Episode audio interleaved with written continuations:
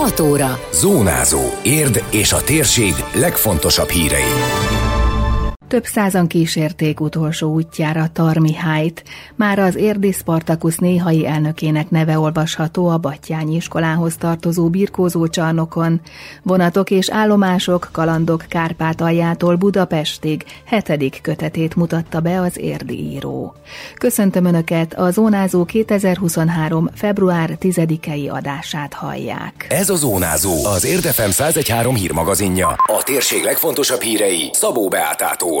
Végső búcsút vettek Tarmihájtól. Családtagjai, rokonai, barátai, sportásai, tanítványai és tisztelői több százan kísérték utolsó útjára az Érdi Spartacus SC 69 éves korában elhunyt elnökét az Ercsi úti temetőben csütörtökön. Búcsúztató beszédében Csőzik László polgármester azt mondta, Érd példaképétől vesznek búcsút a nagyszerű sportembertől, edzőtől, akinek élete volt a sport, és mindent megtett a gyerekek érdekért, munkatársai, barátai, ismerősei, tanítványai tisztelték, szerették, felnéztek rá szorgalmáért, munkabírásáért, csodálták fanatikus lelkesedéséért. Emlékeztetett, hogy éppen 50 éve 1973. februárjában jött érdre, és 50 év alatt hatalmas értéket, maradandót alkotott, közösséget teremtett. A budapesti Spartacus kihelyezett taguzatából önállóvá és nagyjá tette az érdi Spartakuszt.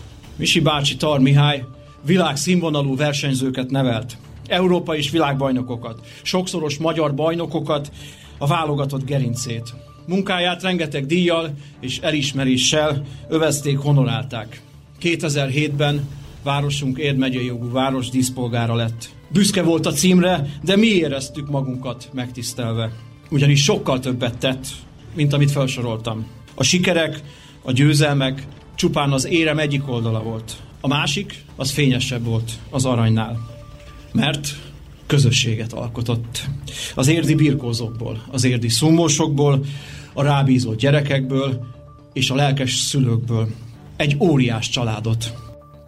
Tarmihály mindenben példaként szolgált mindenki számára, mondta búcsúztatójában Hegedűs Csaba olimpiai bajnok, a Magyar Birkózó Szövetség egykori elnöke. Az ő munkája az ő személyisége, példamutatása, értékrendje és értékteremtése azt gondolom, hogy maradandó.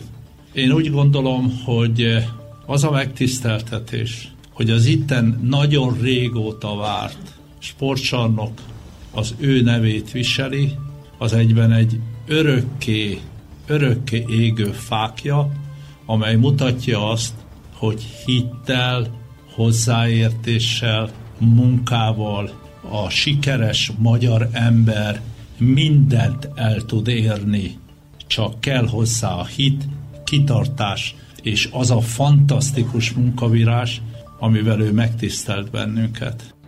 A Tarmihály búcsúztatásáról készült videót, a beszédeket megnézhetik az Érd moston. A világ nyolcadik csodáját teremtette meg Tarmihály érden, mondta a város polgármestere a Battyányi iskolához tartozó birkózó csarnok névadó ünnepségén. A létesítményt az érdi Spartakusz elnökéről nevezték el, már az ő neve olvasható a falán. A sportvezető álma vált valóra a birkózó csarnokkal, amiért küzdött, harcolt, de a gyerekek, a tanítványok sikere volt az igazi büszkesége, mondta a városvezető. Nem csak fegyelmezetten és szigorúan edzette őket, a jó szó, a biztatás sem fogyott ki nála, és egy-egy baráti beszélgetés sok gyereknek az életét változtatta meg.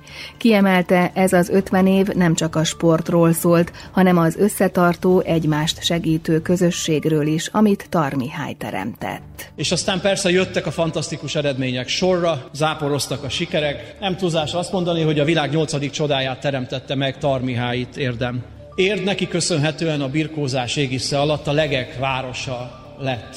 Az érdi Spartacus gyakorlatilag hónapról hónapra futószallagon hozta a sikereket. Ilyen siker a 43. alkalommal megrendezett érdi kupa, ugye itt volt januárban, ez igazi védjegy, egy valódi kuriózum. Neki köszönhetjük. Azt is, hogy itt voltak az első női versenyek, még a 90-es években. Azt is, hogy az első nemzetközi gyerekversenyt is például érden tartották. Vagy tavaly például hazánkban először került sor hétszőnyeges, két teremben tartott zárt birkozó versenyre itt nálunk érden. Misi bácsi élete, munkássága egy igazi életmű.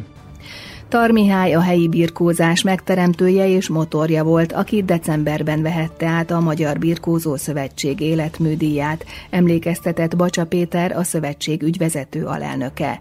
Kiemelte, hogy az Érdi Birkózó Klub mindig is a magyar birkózó sport egyik legstabilabb bástyája volt. Rengeteg tehetséges versenyzőt adott a sportágunknak. Elég csak megemlíteni Dénes Mercedes-t, ugye, aki a első női utánpótlás Európa bajnok címet szerezte meg a magyar birkozásnak, vagy Vánca Istvánt, aki szintén itt tanulta meg a sportág alapjait, és lett tavaly a budapesti felnőtt Európa bajnokságon ezüstérmes.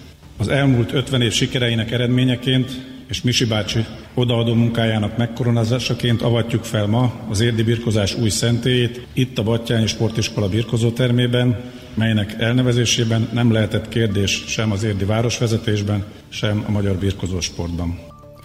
Ancsin László, a Magyar Szumó Szakszövetség elnöke, a Birkózó Szövetség főtitkára az ünnepségen átadta a Tarmihály özvegyének az Európai Szumó Szövetség díját, amit az Érd kupán már nem tudtak a sportvezetőnek átadni.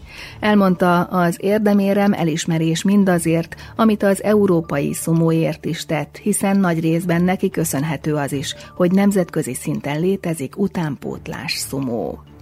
Sipos Árpád, az érdi Spartakusz ügyvezetője könnyeivel küzdködve köszönte meg, hogy Tarmihály nevét érd történetével örökre összekötötték, és a klub vezetősége edzői, valamint tanítványok és szülők nevében tett ígéretet, hogy Tarmihály szellemi örökségét tovább viszik, és a versenyzők által érd hírnevét tovább öregbítik. Az ünnepségről készült videós összeállítást megnézhetik az Érdmoston. Iszonyú és kacagtató történetek sorozata egy könyvben. Kopor Tihamér hetedik kötetét mutatták be a héten a Csuka Zoltán városi könyvtárban. A Vonatok és állomások kalandok Kárpátaljától Budapestig című könyvben megélt és hallott sztorikat dolgozott fel az érdi szerző, szerinte műfajilag besorolhatatlan a kötet, mint mondta, önéletrajzi elemek sokaságát tartalmazza, és van egy koncepció, ami mentén a történetek felsorak foglalkoznak. Ez a vasút és a vasúthoz kapcsolódó körülmények, a vasúthoz kapcsolódó épületek, tört, minden, ami a vasúthoz kapcsolódik, de nem vasutas könyv, hanem sokkal inkább egy olyan történet, sztori sorozat, amelyikben kacagtató történetek vannak, és iszonyú történetek. Tehát amiket vagy személyesen megéltem, vagy hallottam, vagy a ugye Kárpátaljáról indul, és a Kárpátalján megtörténtek is, ami valamilyen módon a vasúthoz kapcsolódik, vagy a vasútról eszembe jutott. Ezek vannak felsorolva, sztori formájában, tehát ez egy olyan, mint mikor leülnek az emberek és elkezdenek sztorizni egymással.